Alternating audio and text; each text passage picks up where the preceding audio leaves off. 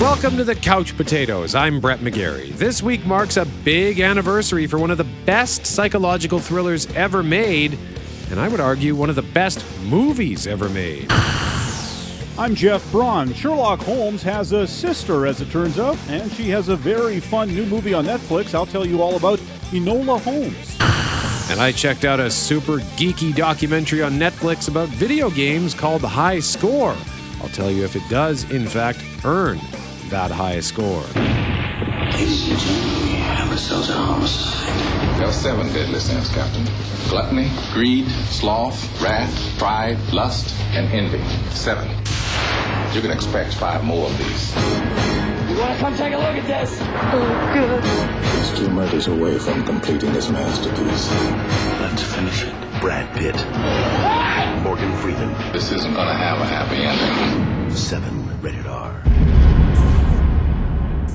It was 25 years ago this week, September 22nd, 1995, that saw the release of the movie Seven. Morgan Freeman and Brad Pitt as detectives William Somerset and David Mills chasing after a serial killer who uses the seven deadly sins as inspiration for his grisly acts of violence. Gwyneth Paltrow plays Mills' wife Tracy, and Kevin Spacey plays John Doe. It always surprises me when I go back to Rotten Tomatoes to see that this is only at 82%. And that's good, but as far as I'm concerned, this movie is a masterpiece from director David Fincher. I bet you I've watched it at least 50 times. I never get bored of Seven. Jeff, what about you? Agreed. It is a masterpiece, and I've only seen it, I would say, four or five times. And I think it's jumped into the number two spot for me on the Fincher list behind only Zodiac, which is one of the most underrated movies, I would say. Uh, as for Seven, I, watched it this week again. I was really impressed with Morgan Freeman. That's, you know, sounds like an obvious thing to say because he's always so good, but uh, he's seems like he's especially good in this. He's it's a just a, a role tailor made for him. Um, Brad Pitt also great, and I was seeing young Brad Pitt made me feel old. He looks so much younger now when you rewatch Seven. Um, so that's just time slipping away from us. Even though it's maybe kind of gimmicky with the Seven Deadly Sins plot, it doesn't feel gimmicky at all. It's kind of brilliant how the story unfolds, and the last half hour of this movie is just simply genius. I mean, uh, I hate to give credit to Kevin Spacey at this point, but he's very effective. He's, you know, although probably more effective the first time because I would have had no idea who he was, even though the usual suspects came out first. Almost no one saw that in theaters, so, I mean, I don't know about you, but I, I saw seven in theaters and then the usual suspects on VHS a few months later. And, and when I saw that, I was like, hey, isn't that the serial killer from Seven? Uh, so that's how he got into Kevin Spacey. And with the 25 years from then until now, with having seen so many other movies in between, it really struck me this time just how dark that end- ending is. I mean, my God, the killer wins. Brad Pitt is just destroyed mentally and emotionally. Morgan Freeman, who should be enjoying his retirement, witnesses a couple of the most disturbing things he's ever seen. And, uh, I mean, we all know what happens to poor Gw- Gwyneth Paltrow. So um, it's still mind blowing in that regard. And it's just, there's just so many, his Fincher's attention to detail always makes his movie just a cut above everything else. And uh, Seven is it's it's brilliant. It just is. Yeah, it's such an effective roller coaster, and I think very much like Die Hard did for a new generation of action films. I think Seven set a new benchmark in terms of quality filmmaking for psychological thrillers. Um, I mean, the, just the opening scene, right? It introduces us to Somerset and how methodical he is and how crappy things are in his part of the world. It is figuratively and literally super dark because the scene is very darkly lit and it's grungy and bleak and sad. And then it's got that bone chilling intro which was actually used in my TV production class as an example of how to do that kind of thing. My instructor says, Hey, what's the best movie intro ever? And we say, I don't know, seven. And he says, Yeah, you damn right, it's seven. Let's watch this. Now now now try to do something like that. To which of course none of us could because it's brilliant. But yeah, creepiest intro ever. Still gives me chills. Freeman and Pitt have such wonderful chemistry together.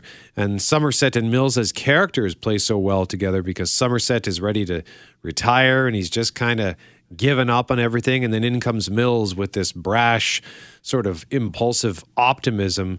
And he seemed to inject, I think, some new life into Freeman's character, and at the same time, Freeman's character helped to ground Mills a little bit. I love the library scene with the classical music playing in the background. I mean, who would have thought watching someone make photocopies could be so mesmerizing? I just love that scene. It's one of my favorite moments in the entire film, partly because it just looks like a fun place to to hang out after uh, you know overnight in a library under with under some dim lights with some nice music playing in the background and security guards playing poker. Mills pours uh, Somerset a glass of wine. Remember when he goes to Mills's apartment and he says, uh, Mills says, "You want a beer?" Somerset no, says, "No wine, please." But he pours it in a regular glass, not a wine glass, fills it to the top, and when Somerset picks it up and realizes what he is holding, it's just such this genius little subtle moment. You can see the wheels spinning where he thinks, "What has he poured me here?" Because you don't pour gla- wine into a regular glass. Never mind, fill it to the top. That's a ton of wine. and then, as the two characters come together throughout the film, they eventually befriend each other, even calling each other by their first name eventually. And it starts to look hopeful. And then it comes like because it's raining the entire movie. It's just raining, raining, raining. Yeah. And then the sun finally comes out. And then it comes all crashing down with one of the most iconic scenes in cinematic history. Give me your gun. What's going on over there? Put the, put the gun down. I saw you with the box. What was in the box? Because I envy your normal life. Put the gun down, David. It seems that envy is my sin. No, what's in the box? Not till you give me the What's in gun. the f***ing box? Give me the gun. He just told you. You lie! You're a liar! Shut up! All I got to say is what's in the box. I mean, that scene, just every time I watch it, I, I can just watch it on YouTube. It is so intense. And Brad Pitt really showed his acting range in this film as this just kind of goofball, fun cop who rolls around on the floor with his dogs to a man just co- who's gone completely unhinged at the end when he realizes what is happening. I just love that scene. Intense performances all around too, like a couple of cool supporting actors, like Richard Roundtree as the no nonsense district attorney. Uh, what does he say? That question is. Uh, preposterous to the point of being offensive, or I'm not even going to dignify that with an answer. I just love his. He has like barely any dialogue, but but he delivers solid gold. The late Reg E. Cathey as the morgue doctor, uh, talking about a hematoma in the duodenum. The late R. Lee Ermey as the police captain, and then John C. McGinley, Dr. Cox from Scrubs. He's the captain of the SWAT team. Uh, I mean, this movie is just so tense. You know, everything about it, the music, when the music is going, is unrelenting. Just this overwhelming sense of dread. And uh, thanks to this movie, I know about the seven deadly sins. So I, I could sing this movie's praises forever. I love all of David Fincher's work, but Seven for me is number one. It's probably my, no, it isn't probably, it is my second favorite film of all time, right behind The Matrix, of course. But uh, yeah, Seven's the kind of movie that I could put on almost anytime. And it's weird for me to say that a movie like Seven is a comfort movie for me because Uh, it's no so kidding. bleak. But I love Yeah. it. A lot of people, yeah, do, don't think like why would you ever rewatch that? I was telling my girlfriend about this. She's like, I hate that movie. How could you possibly watch that again? It's just so miserable. She's like, I've never felt so bad leaving a movie theater as I did after the I saw Seven. So, um, yeah, uh, like I said, Zodiac's my favorite. I've been watching a few Fincher movies this year. I also watched uh, rewatched Gone Girl. That's an underrated movie as well. We forget how good Gone Girl was. And this week I watched Seven and also The Game. I've seen Fight Club. I think the most by a long shot. Um, I've I like Panic Room. I've only seen it once. I didn't really care for Benjamin Button, but maybe I should give that another chance. And the other two we did are uh, The Girl with the Dragon Tattoo and Alien Three, and I've not seen those because I'm not an alien movie kind of guy. And I saw the Swedish Dragon Tattoo movies, and that was enough Dragon Tattoo for me. Although I, I feel like I should go back and watch that Fincher one too because I watched the trailer again this week. It's got the one of the best teaser trailers I've ever seen. Oh, yeah. so he's he's got such a, he's got done 10 movies and i don't know seven of them are awesome so like r- really beyond what you get out of even any other good movie so yeah and he's he might have a new one he's got a new one coming to netflix possibly as early as next month they've not set a set date on that yet but it's going to be a bit different it's called mank and it's about the guy that co-wrote Citizen Kane with Orson Welles and about how he had a fight for screen credit or something like that. Like I, I, I don't see a lot of you know murder and beheadings and that sort of thing in the the making of the Citizen Kane movie movie. But that's supposedly coming out on Netflix in October. That's interesting. I know that in terms of his other films, you mentioned The Game. Love The Game. Michael Douglas and Sean Penn. That is a great movie. Panic Room is also might be my well, no, it would be The Game first and after Seven, and then I think Panic Room with Jodie Foster and uh, Forest Whitaker. Just because it's super stylish, the way that he, the the tricks that he employs with the camera and that are uh, something else. It's worth watching again just to really enjoy the art of his filmmaking. Uh, don't forget, did you mention the social network? Oh no, I forgot to say the social network. Yeah, that's a really good one too, and that's another one that's sort of like it's it's that and um, Benjamin Button that you know sort of don't fit in with the rest because th- there's no violence in them, right? There's they're m- nice movies about you know normal people, which you don't get a lot. And the Social Network is so good, and it probably should have won Best Picture that year. It lost. Uh, that, was that the year that uh, the King's Speech won? I think. Oh, And that was a tough a lot year. of people were aghast about that. I, I think I'd throw the, my vote towards the Social Network for sure. Yeah. And just looking at David Fincher's career, he directed a ton of music videos. I'm looking at some of the, the videos that he directed. Okay, so listen to this.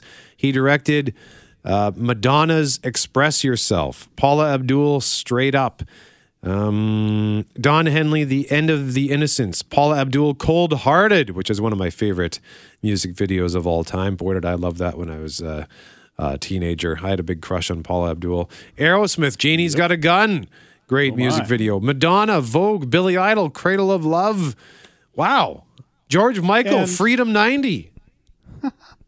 And of course, now he's, um, you know, he, he was sort of a pioneer for filmmakers switching to TV with uh, House of Cards, and he's been in charge of that Mindhunter show. So, and uh, you know, he's like crossed that boundary. That used to be a, it's like, oh my God, if you were a, a an A-list director like him to make a TV show, that would have been a step down. But he's like, no, it's not. It's just a different way to do things.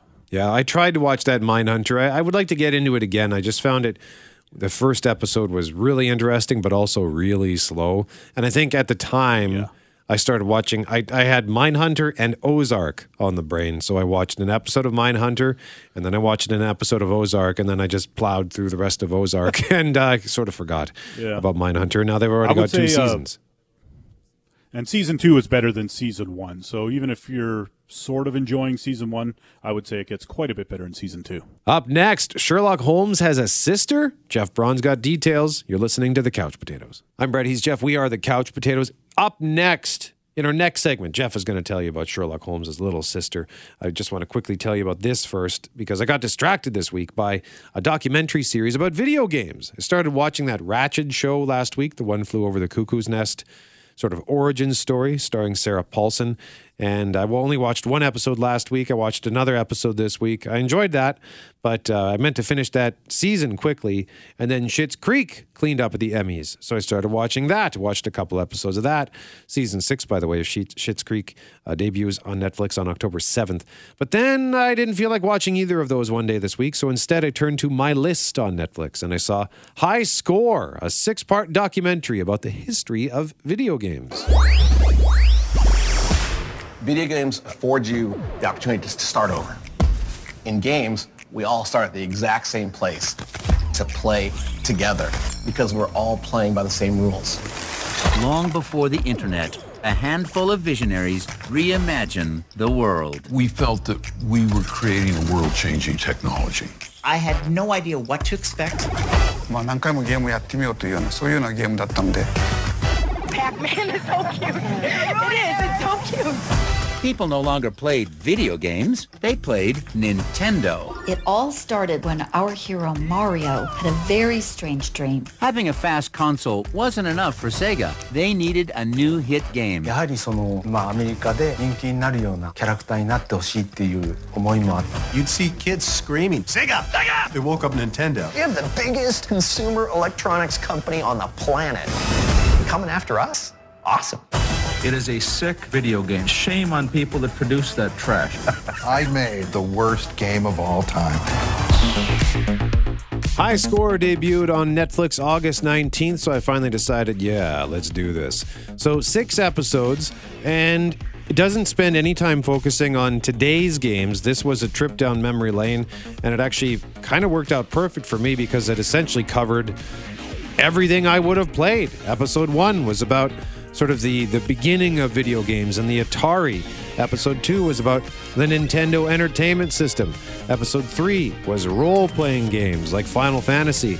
Episode four focused on the Sega Genesis and the uh, the you know, debut of 16-bit gaming and sports games like how John Madden football came to be. That's actually a really neat story. Episode 5 was about Street Fighter 2, Mortal Kombat, violence in video games.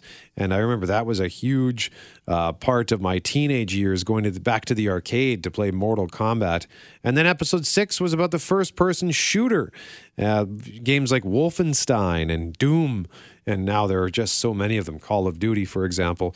So yeah i really enjoyed this series. Um, it just it was a great trip of nostalgia. I think it wasn't perfect they spent a lot of time focusing too much on these little side stories that they were telling rather than the history of the game and i know that the side stories gave an example and gave some color to the history of the game, but I wasn't so much interested in that.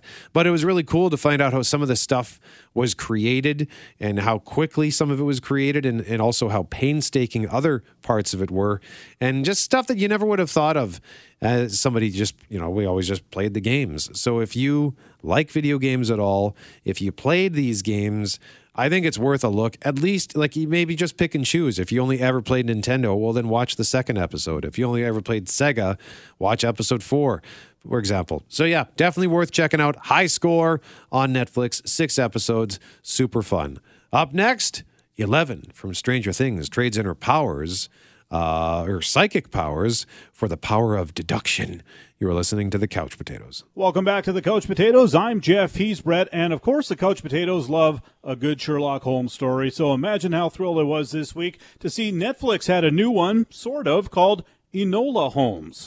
A week ago, I awoke. Mother? To find that my mother was missing, and she did not return. I'm presently on the way to collect my brothers, Mycroft and Sherlock. Yes, Sherlock Holmes. The famous detective, my genius brother. He will have all the answers. Enola.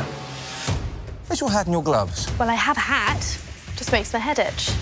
And I have no gloves. My God. A wild woman brought up a wild child who will make her acceptable for society. She seems intelligent. There are two paths you can take, Enola. Yours, or the path others choose for you. It is time to find my mother. The game is afoot. Enola Holmes is the teenage sister of Sherlock and a detective in her own right. The movie is based on a book series that came out in the 2000s, and Enola is a new character in those books. She does not appear in the original Arthur Conan Doyle stories. So that's a bold move, but it paid off. The book series was successful, and I see no reason why this movie shouldn't be a hit for Netflix. It stars Stranger Things as is Millie Bobby Brown as Enola, Henry Cavill, aka Superman, as Sherlock, Helena Bonham Carter as their mom, and Sam Claflin Claflin, who played Finnick in The Hunger Games as the other brother, Mycroft. Another notable character from the Sherlock Holmes universe is the Scotland Yard detective Lestrade, played here by Adil Akhtar. The cast also includes Fiona Shaw as a very mean school teacher.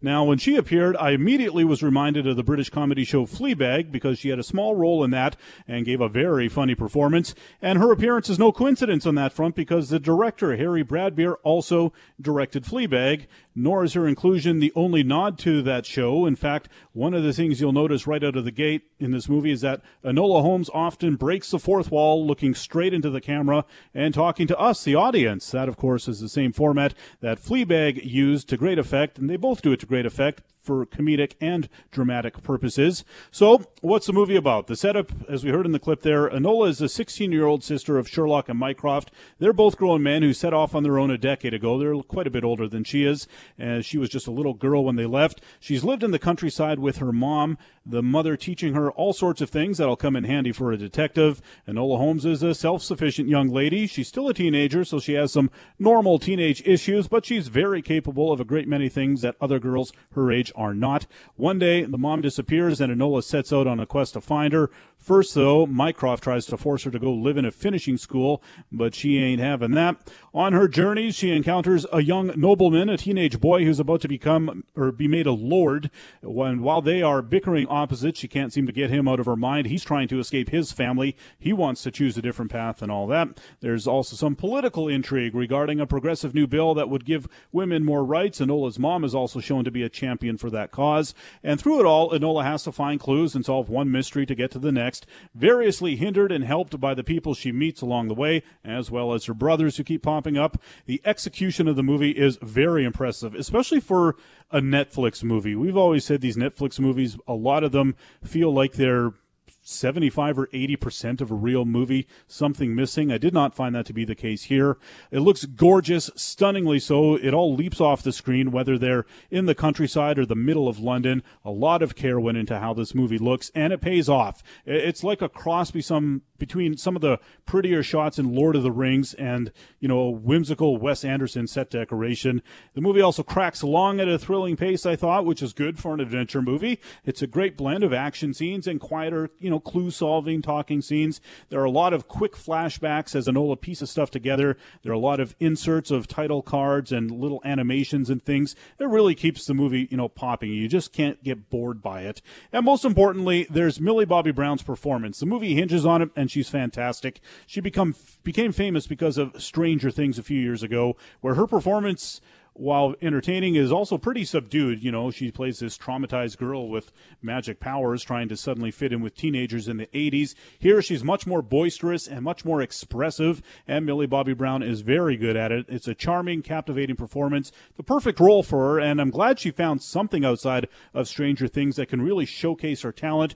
Because one thing that bums me out about seeing kids in movies or TV shows is knowing that so few will go on to a notable career. This, I think, will definitely help her with that.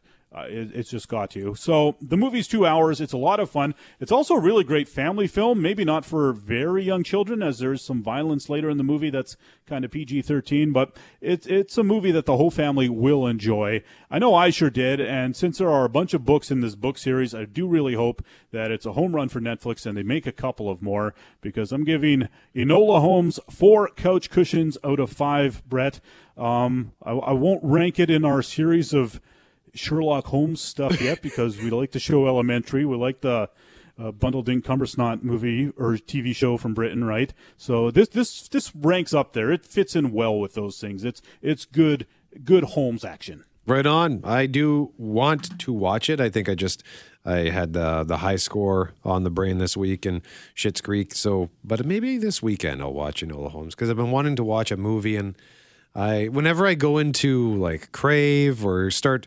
browsing the available movies through all of the various streaming platforms, I, I just Yeah. can't decide. I end up blowing them out all out, and then I just grab the Avengers off my shelf and put that on. So That's why it's fun to like. That's why I do a thing like, oh, I'm going to do a, you know, I'm going to watch David Fincher movies for the next month or whatever, just to, just to make it easier to decide. Because my God, we always hear these studies about how much time we waste in our lives standing in lineups. The Yeah. amount of time we waste scrolling through, trying to pick a show or a movie was is got to be the most depressing stat on the planet. Probably, yeah. And um, I'm just thinking now to how usually I bet you it takes me 30 minutes to pick if I want to watch. Because sometimes I can't decide do I want to watch a new show or do I want to watch a movie? Okay, so first I got to check Netflix, see what they have. All right, that that's a possible contender. Now let's go into Crave. Ooh, I like that. I like that. I like that. Hmm, maybe what, let's see what Prime Video has. And then I can't decide because I've set aside like eight movies. And I can't decide do I want to watch Creed or do I want to watch Murder on the Orient Express? Oh, let's watch Avengers Infinity War for the hundredth time. That's what I always. I'll, I'll do a thing where at two in the afternoon it's like, oh my god, I really want to watch Creed tonight. Yes, and then it gets to eight o'clock, and I was like, yeah, I don't, don't really want to watch Creed anymore. and then I just end up watching Office reruns that I've seen a thousand times. Yeah, I'm sure we're not alone there. No. That wasn't the only thing I watched this week, uh, Brett. While we got a couple of minutes here, I'll tell you about uh, the show Intelligence, this new David Schwimmer show about British U.S. intelligence agencies. And of course, like I said, it's called Intelligence. Answering yes or no, what is your favourite film? The Greatest Showman. When was the last long-term relationship you had? Oh, me? Probably like my gran. These are our top six suspects. I always think it must be quite stressful being a terrorist. Wah, wah, wah. Oh, yeah. no, you have to let go. Sorry. Boom. Mic drop. Looks like I'm finally rubbing you off. Rubbing off on you. You're rubbing off on me. You wish. Intelligence is a show from England, airing now in Canada on Showcase. They are two episodes in, and uh, as is a, a, sitcom, it's the sort of thing you can jump in on now, even if you did miss the first couple. Although you can probably catch them on demand or something, depending on your setup. There are only six half-hour episodes total, as anyway, so it's an easy watch. Not a lot of commitment required. It's a workplace comedy created by Nick Mohammed, a Brit who has a long IMDb page of British shows. If you watch a lot of TV from across the pond, you have no doubt seen him in things. He's also in the Apple Plus Jason Sudeikis show Ted Lasso, which is getting a lot of rave reviews, but it's on Apple Plus, so I'll probably never see it. Mohammed also plays the funniest character in Intelligence, at least in the early going. The basic premise of the show is that David Schwimmer is an American NSA agent sent to England to be the liaison for one of their intelligence gathering agencies. He's a cocky American. He assumes he's in charge of this British agency when he arrives, but he is not. He does butt heads with the lady who's actually in charge, and she and we start to wonder if he was sent there because he wasn't really wanted by his superiors in America.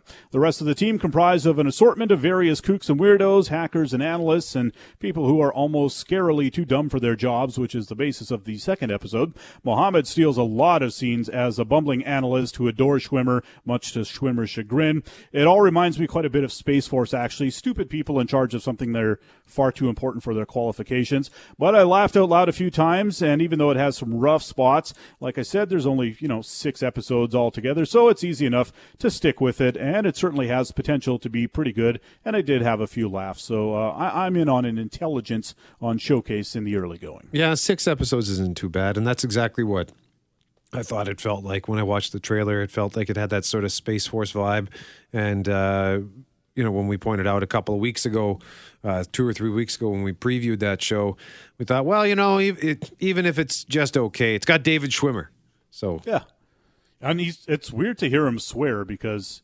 You know, for a decade he did not swear as Ross on Friends, and then it's like, oh, whoa, Ross is, is dropping f bombs. That's crazy. I should also mention the other show that we previewed on that edition of the Couch Potatoes, also on Showcase, is Brave New World, that adaptation of the book by Aldous Huxley from the 1930s, and it's about uh, a society where people are um, genetically engineered to be a part of a different class system. And in the case of this show, they all are connected to a wireless network through this contact lens that sort of jacks them in. So there's no privacy, there's no monogamy. They're not allowed to be in monogamous relationships. There's no uh, family history. Essentially, they just they're all part of this hive. And the first, I only watched the one episode. It, the production design is great. Like this is a really great looking show, and they it took a little while to get going, but they planted some interesting seeds with three very distinct characters as to how they are going to essentially bring the whole thing down because you know that's where it's where it's going. The, the this society is not going to last, and uh, I think I'll check out more of it. So that too you can watch on demand if you miss Brave New World. Both of those shows, by the way, air Sundays on Showcase. Up next, Jeff is excited about a show that is making its way back to his TV this weekend and holy smokes, I think all of Canada, well, I shouldn't say all, but much of Canada was excited at what was happening on TV last weekend. You are listening to the Couch Potatoes. Welcome back to the Couch Potatoes. I'm Jeff. He's Brett. And one of my favorite shows is back this weekend after a considerable hiatus. It's season four of Fargo. They still control trucking, the unions, the railroad. I see you've met my daughter. Your your daughter? The one and only. Oh yeah. Now I see it. Huh. We need to move now before they get their heads on straight. This is what you call a transition of power. What are they? Decorative? A warning to the other rats. This is America, sir. Last time I checked, not Soviet Russia. I'm teaching him how the world works. And how's that? It's dog eat dog. That's how dogs work. A little more complicated. Got a funny way of talking. I'm from Minnesota, land of a thousand lakes.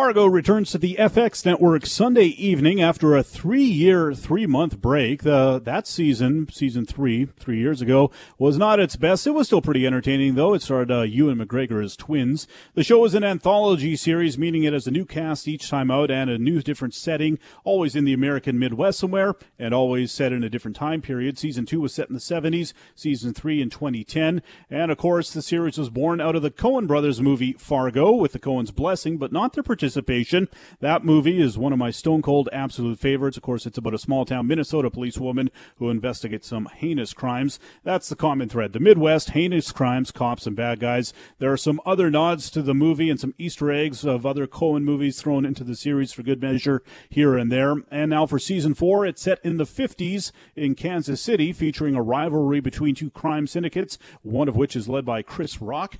The cast also includes Jessie Buckley, Jack Huston, Jason Schwartzman, Ben Whishaw, and Timothy Olyphant. They started shooting it about a year ago, and they got most of the 11 episodes shot before the pandemic, of course, shut things down. It was supposed to air in April already, but obviously that was no longer an option. They got back up and running in August. They finished earlier this month, and Sunday's premiere is a double episode night. Again, it's season four of Fargo Sunday on FX. I can't wait, Brett. And before we get out of here, Jeff, we've got to talk about the Emmys. It was insane that that Schitt's Creek winning streak blew my mind. About 45 minutes into the show, I tweeted as like the show's been on for almost an hour now, and only Schitt's Creek is won.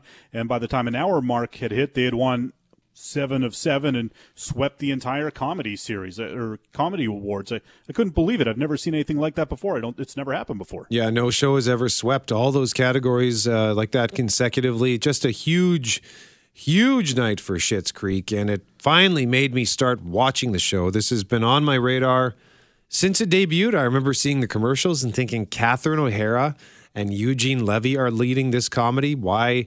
am I not watching this? But it Yeah. just it was one of those things where I, I didn't get on top of it right away, and once I fall behind on a TV show, it's almost it just feels insurmountable. So I'm glad now that it's done. Now I know where the finish line is, so it is something that I do want to tackle because I don't think I've ever heard anybody really. Well, no, that's not true. A couple of people this week said, "Oh, I don't think Schitt's Creek is funny. I don't know what the big deal is." But the people who swear by the show love it, love it, love it. And I loved the first two episodes. I thought Catherine O'Hara is brilliant. The whole cast is brilliant. I mean, there's uh, to me, there's nothing bad about this show so far. So I'm looking forward to kind of plugging my way through that. It was also a big night for Watchmen. Yeah, it won the best uh, limited series movie. Regina King won. The guy, uh, Yahya Abdul Mateen, won the best supporting actor for that show. He played um, Dr. Manhattan. And it's interesting because Billy Crudup won best actor in a drama for uh, The Morning Show. And of course, he also played Dr. Manhattan in the movie 10 years ago. That's right. That's right. Look at you connecting those dots. And I just I saw Billy Crudup who I rewatched Almost Famous, which had its 20th anniversary last week. I'll watch that again this week too. And Succession, of course, won the best drama stuff and a bunch of the drama awards. And boy, uh, like you getting on Schitt's Creek, I got to get on Succession. Well, it's and it's only two seasons, right? Only two seasons Yeah. so far, and it is definitely worth the, the watch because it is so intense. And season two ends in such satisfying fashion. Oh, I love the ending to season two, so I can't wait for season three. And once again, Schitt's Creek, by the way, its final season will debut on Netflix. If you're waiting for it to pop up on Netflix, it'll debut on October 7th. That's all the time we've got. I'm Brett. He's Jeff. We are the Couch Potatoes. Make sure you subscribe to the podcast if you haven't done so already. And remember, if it requires getting up off the couch, don't bother.